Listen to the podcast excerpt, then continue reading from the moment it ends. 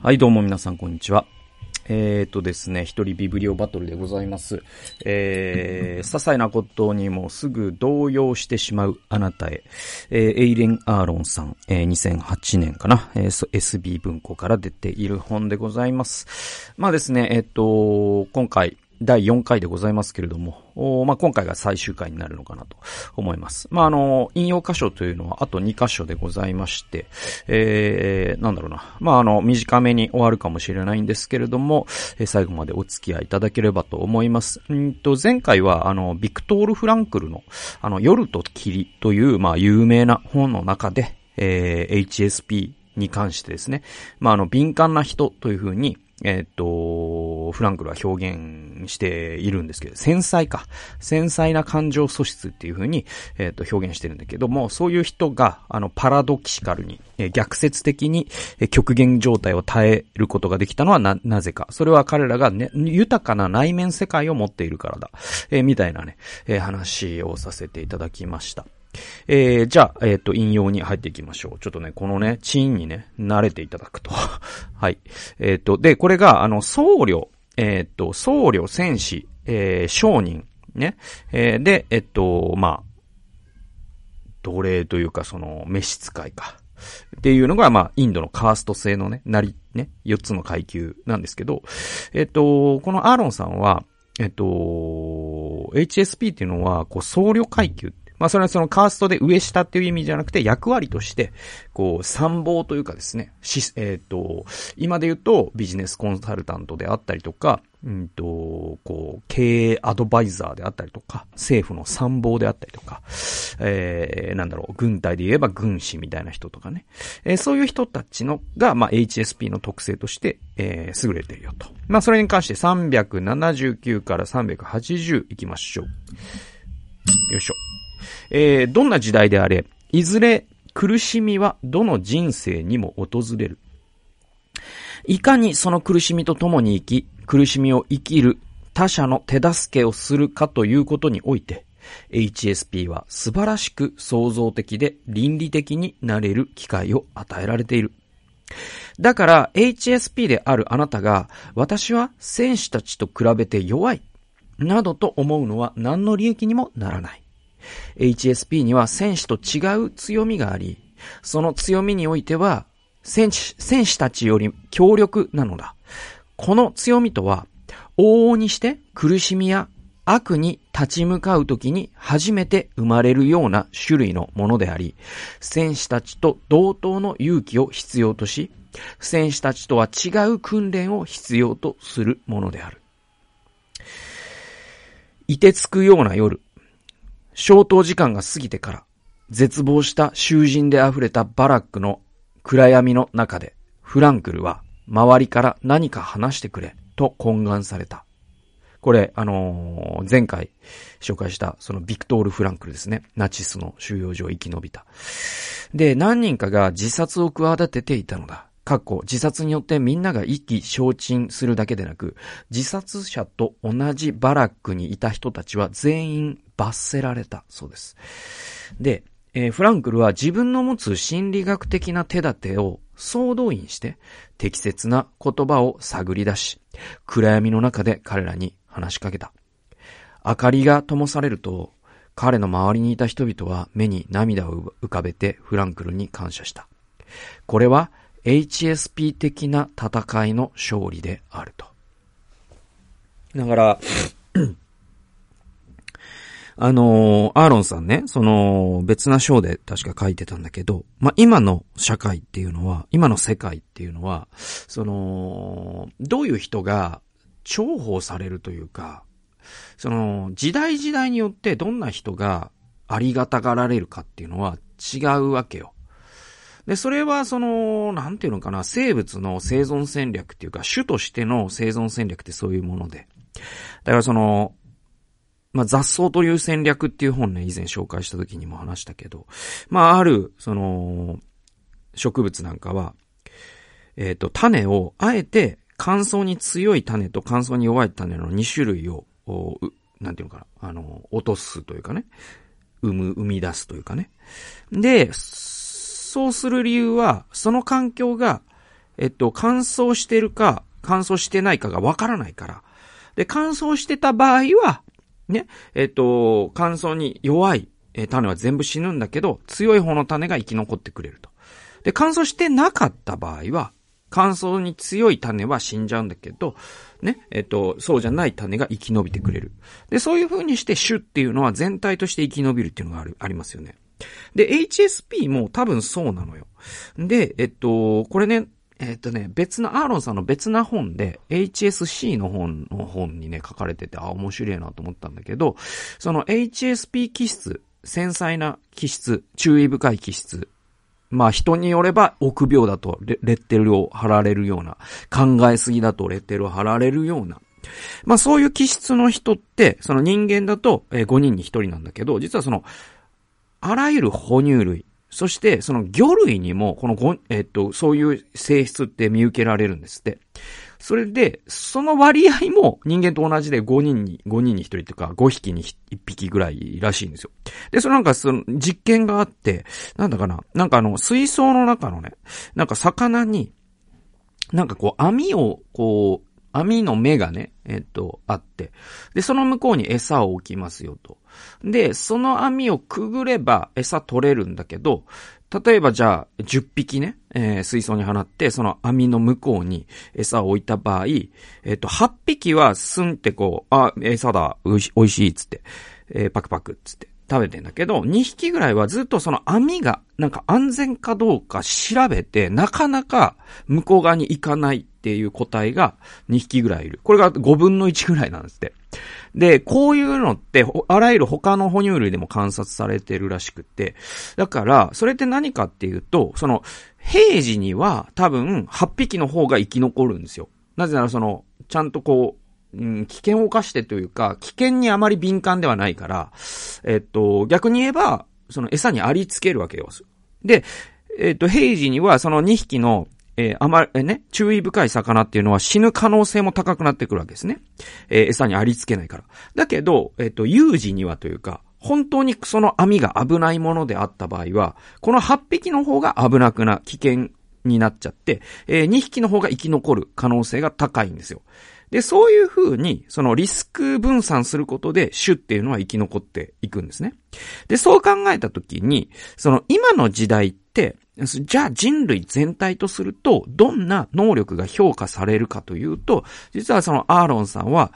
HSP じゃない気質、つまりその商人とか戦士ですね。インドのカーストで言うと。そういう人が評価されるっていうのが、まあ今の時代だよと。で、確かにそうじゃないですか。そのビジネス書とかが、その本屋さんで、その平積みになっている、そのタイトルをバーって読んでいったときにさ、こう、勇気を持って踏み出す力とか、なんか、コミュ力を高めるためにとか、ね、ネットワーク1000人作るにはとかね、人に会って会って会いまくれとかね。なんか HSP からしたらちょっと考えられないような、そのエネルギー過多なさ、生き方っていうのが、えっ、と、やっぱビジネス書は推奨するし、実際、そのビジネスの世界で、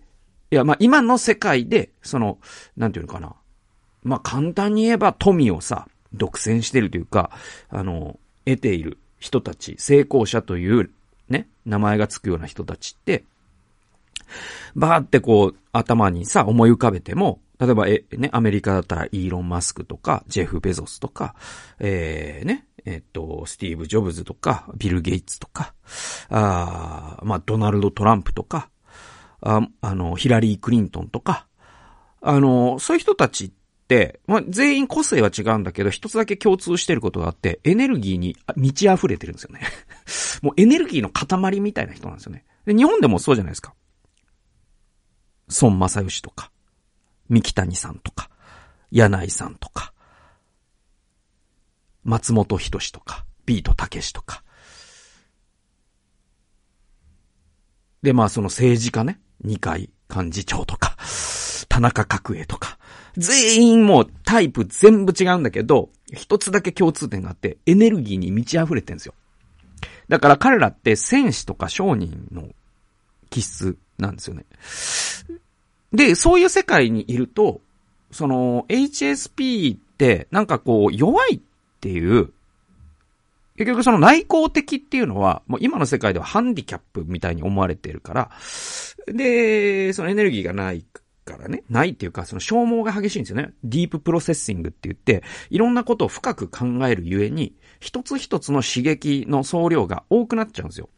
だから、HSP の人って1日のうちに、じゃあ今日は午前中はディズニーランドを回って、午後はディズニーシーを回ろうイエーイっていうのが、あの、普通の人はできるんだけど、HSP の人ってディズニーランドの、ね、えっと、最初のスペースマウンテンに乗ったことの刺激の総量が多分普通の人の、えー、午前午後コースと同じぐらいの刺激の総量になっちゃうんですよ。なぜならすごく深く考えるから、それについて。だから多くのことができないんですね。で、そういうのって今のそのビジネス環境で言うと、いろんなことをする。しかも精力的にしていく。そしていろんな人と知り合っていくっていうのが、まあ今のビジネス環境では必要なわけで、HSP の人ってそれができないから、その体力のボクトルネックっていうか、そういうのがあるからね。で、そうすると、その、今の世の中では、その HSP の人って、こう、自責の念に駆られやすいんですね。それはその戦士たちと比べて弱い。つまり、その名だたる成功者たちと比べたときに、孫正義さんの、えー、ね、ビジネス書を読んだときに、あ、こんなことできないなーってなっちゃうわけ。本田総一郎。ね、松下幸之助。こういう人たちの自伝を読んだときに、あ、うーん、みたいな。で、無理にそれをさ、真似しようとすると壊れちゃうから、HSP の人って。その作りが違うから、なんていうの、その、四輪駆動のランドクルーザーの走り方を、ね、なんていうかな、繊細な、その、え F1 と言ったらあれだけど、なんていうのかな、そのオン、オンロード向けに作られた、なんかものすごく繊細なね、機械を積んだ車が、そういう、えっと、ランドクルーザーの走り方を真似したらぶっ壊れるのと同じで、HSP の人って、なんだろう、孫正義的になろうとした時に、あの、無理なんだよね。うん。そうそうそうそう。だから、あの、結構 HSP の人というのは、あの、今の時代は生きづらい側面というか、局面に、えっ、と、出会うことが多いかと思うと。で、それはその、あの、会社員にしてもそうで、だからその、企業がやたら体育会系の人を、あの、取りたがるっていうのは多分そうなんですよ。で、実際、それ営業とかでへこたれないとかっていう経験則があるんでしょう。だけど、HSP の人ってもう営業なんてへこたれまくるから、あの、だから、こいつ企業には必要ないかなと思っちゃいがちなんだけど、でも、ここでアーロンさんが言ってるように、私たちは戦士たちと比べて弱いなどと思うのは何の利益もないと。HSP には戦士と違う強みがあり、その強みにおいては戦士たちよりも強力なんですよ。だからなんかこう、そのドラクエのパーティーで言うとさ、なんかその HSP みたいな、その内向的な、よく深く考えすぎる人はうちの会社はいらんと。ね、なんか中小企業のガハハおじさんみたいな、まさに非 HSP の社長がいて、で、うちはもうラグ、ね、ラグビーとかアメフトとかやってたね、そういう体育会系のやつのやっぱタフでね、営業で断られてもね、へいちゃら、ね、多少のことでへこたれない。ね。やっぱ走り込んできたやつは違うよみたいな、そういうね、あのー、形で、なんていうのかな、人を採用するような中小企業の社長がいたとして。で、そうすると、そのドラクエのパーティーで言うと、なんていうのかな、勇者戦士、舞踏家戦士みたいな、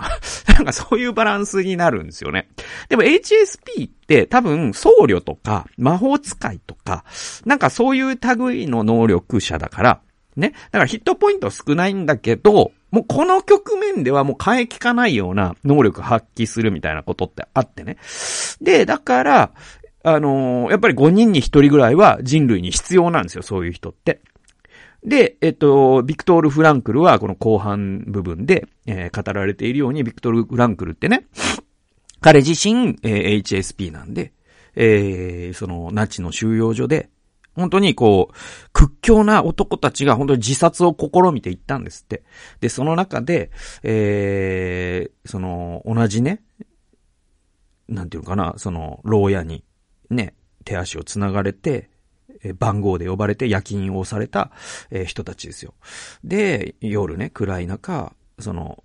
屈強な男たちがフランクルに何か話してくれないかって言ったら、フランクルが話し始める。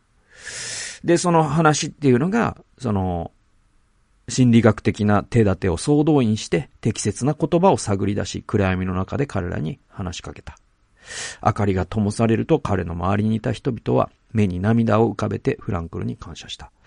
こういう風にその絶望の中で希望を語ることができるみたいなことって多分 HSP の特殊能力で、で、それは戦士や商人にはできないことで。で、これって替えが効かない能力でさ。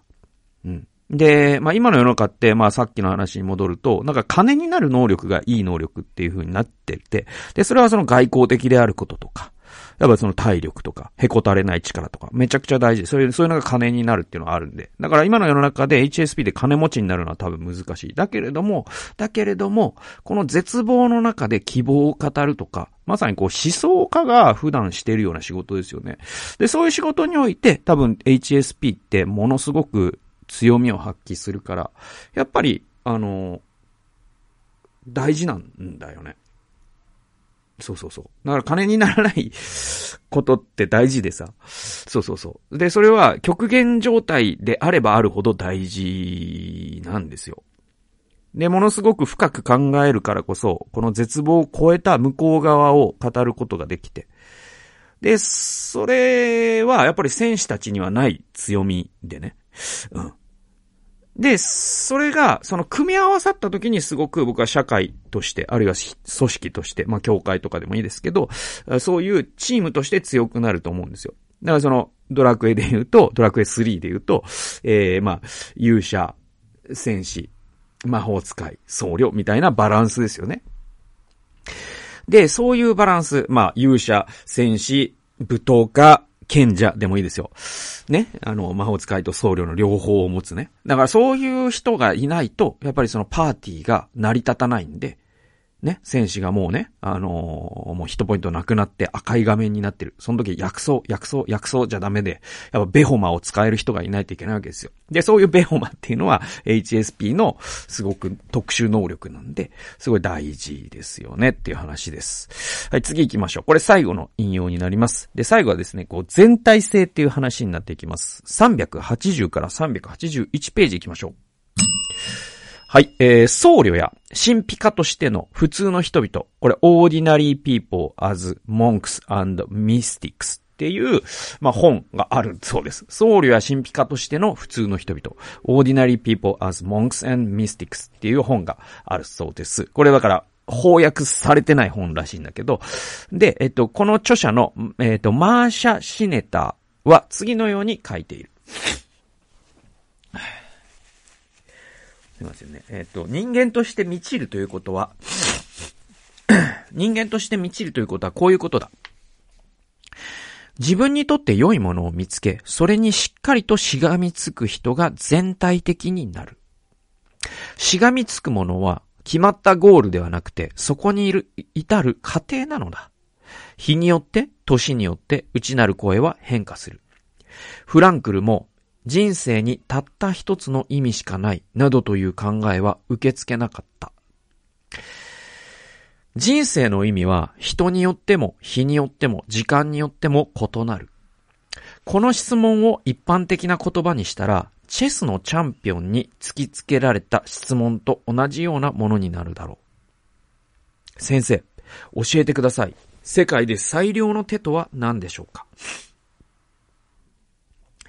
ゲームの特性、えー、ゲームの特定の状況なくしては最良の手だとか、いい手などというものは存在し得ない。人生における抽象的な意味を探すべきではないのだ。全体性の追求というのは、中心に向かって渦巻きを描くようなものだ。その中心に至ることは決してないが、何がその中心なのかはだんだん分かってくる。この渦巻きを描いていると、様々な自分を経験するので、傲慢さが起こる余地はほとんどなくなる。これが完全性ではなくて全体性の追求なのだ。まあこれ結構、なんというかな、あの概念として説明するのが少し骨の折れる話なんだけど、まあ最後のね、引用なので、ちょっとできる限りわかりやすく、ちょっとリフレーズしながら、えー、解説していきたいと思うんだけど、まあその、この全体的になるっていう言葉は、あのー、まあ、ここまで聞いてくださった皆さんならわかる、そのユングの概念で、ユングっていうのは完全性ではなくて全体性を思考するっていうことを言った人なんですね。で、完全性を目指すと、目指す人っていうのはどういうことかというと、まあ、いろんな過去のトラウマとか傷とか、えー、そういったものを直していって、なんか完全な人間性みたいなものがあってね、完全に健全な霊性、人間性、スピリチュアリティみたいなものがあって。で、そこを目指していく。で、そうすると、切り捨てられる部分があるわけですよ。で、それは自分の中のなんか闇みたいなものとか、ね。まあ、ユングの言葉で言うと、シャドウですよね。で、そうやって、その、いらないものを切り捨てていくことによって、完全性を目指す、目指す生き方っていうのは、実は別の病を生むっていうことにユングは気づいていくんですよ。だから、その、自分の中の闇とか、傷とか、過去のスティグマとか、あ過去の傷とかあ、そういったものをすべて自分の中に統合していって、それ込みの全体的な自分というものを目指していく。っていう方向にユングは舵を切るんですね。だからシャドウと和解していくってことですね。で、これを全体性と呼びました。で、それをマーシャ・シネターという人が僧侶や神秘家としての普通の人々という本の中で、えっ、と、さらに詳しく解説しているというか、彼女なりの解釈を施していて、で、それが何かというと、その人生の、その意味とか、人生の目的っていうのは一つじゃないていうことを言うんですね。で、これすごい重要で、あの、人生の目的って何ですか？それはこれこれこういうことですっていうふうに固定した時点で、実はその状況というものを無視してるから、ある種のこう完全性を思考する方向性に舵を切ることになるんですよ。で、まあ、ここで例えられているように、そのチェスのチャンピオンに、先生、世界で最高の一手は何ですか？って聞いてるようなもので、えそれはそ、その状況によるってことになるじゃないですか。だから、その人生の意味っていうのは、その状況、まあ、ここにも書かれているように、えっ、ー、と、人によっても違うし、日によっても違うし、時間によっても異なるんですよ。人生の意味、目的っていうのは。で、だけど、それは、その、じゃあ、究極的にな、その、人生に意味なんてないっていう話ではないんですよ。究極的に、その、不可知論みたいな方向に振ってる話じゃなくて、逆なんですよ。これは人生には意味があると。だけど、それは特定の状況なしには決めることができないと。で、その特定の状況に、状況で、この、この日、この人、この環境では人生の意味ってこれだよねっていうことを、日々繰り返していった人生っていうのは、えっ、ー、と、俯瞰するとどうなるかというと、円を描いているようになると。で、その円っていうのはある中心に向かって、どんどんどんどん近づいていく。何かしら中心らしきものに近づいているような螺旋を描くと。で、そのプロセスこそが全体性なんですよ。で、感染性を追求すると、じゃあ、そのね、螺旋の中心にあるものって何なの？言葉として歯をくれよってなるんだけど、それはまさに完全性を思考する人の考え方なんですね。そうじゃなくて、螺旋を描いてて、最後まで、えっと、中心には到達しないかもしれない。だけど、その螺旋全体が、人生、作品としての人生っていうのかな。それに意味があるんだ。っていうことを知りながら螺旋を描き続ける。今この状況、この環境、この私にとって人生の意味とは何なのかな。っていうことを日々考え続けるプロセス。だからその答えは1年前のあなたと今のあなたと1年後のあなたでは違うかもしれない。違っていいんですよ。だけどそれを総合して人生80年見た時に螺旋がだんだん中心に近づいていく。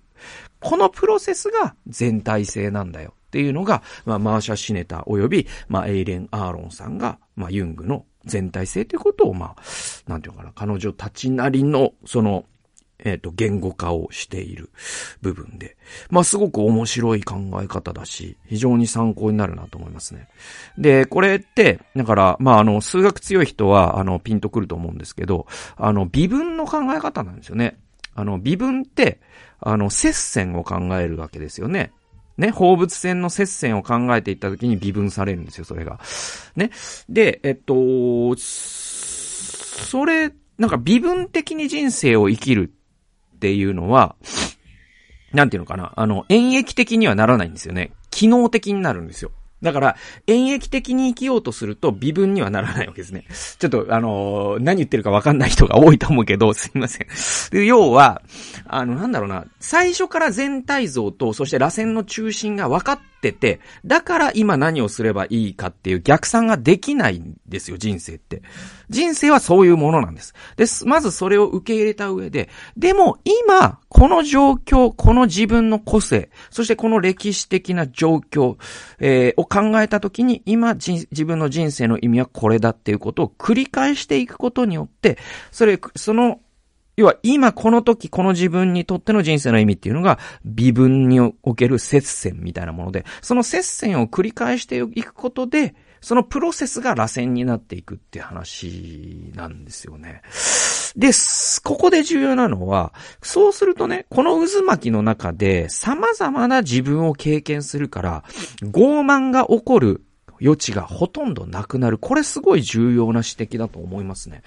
で、結構、ともすると、その結キリスト教的な考え方の中に、割とその完全性を思考するタイプの言説っていうのは溢れてて、で、そうすると人生の意味はこれであるみたいなさ、だからハイゼンベルク信仰問答とかそういう風に始まるんだけど、で、実際ああいうものはすごく役に立つんですよ。役に立つんだけど、でも、ああ、要はその、なんか地図を最初にもらって、ね、その地図通り歩こうと、人生ってこれ歩けるよねって考えるんじゃなくて、人生ってコンパスを持ちながら、ね、あのー、半径1メートルぐらいを照らしながら歩く、みたいなもんだと考えるのとで、その人生の歩み方が変わってくるんですよね。だからその完全性を思考するような人っていうのは、地図が欲しいと思っちゃうんですよ。で、そういうのが、その、要は人生の目的がこれこれこうであるっていう言語化であり、そのためにはこうしなければならないっていう風になるんですよ。でもそうすると、それに近づけ、近づいていけば行くほどというか、近づいたような気がすればするほど、傲慢になってしまうんですよね。だけど、日々自分の今この状況ではこれだと。明日は違うかもしれないけど、っていう風に考えながら、えー、微分的に人生を構築していく人って、完成がそもそもありえないと思ってるから、傲慢になるという余地がなくなるんです。謙虚に歩むことができるんですよね。だからこの人生の目的に対する考え方っていう意味でも、えー、非常にこのユング的な考え方はあ役に立つのかな。で、そういうことを考える上で HSP という、えー、気質っていうのはすごく長所になりますので、まあその HSP じゃないよという人にとってもすごく参考になる、まあその本であり、HSP っていう概念なのかなというふうにも思います。えー、ということで、えー、最後、えー、最終回ですから、まあ、2箇所だけ、えー、詳しく解説させてもらいました。えー、第 4, 4回にわたってですね、えー、HSP のことを語ってきましたけれども、次回からまた違うシリーズ、えー、やっていきたいと思いますので、そちらも聞いていただければと思います。最後まで聞いてくださってありがとうございました。それではまた次回の動画及び音源でお会いしましょう。さよなら。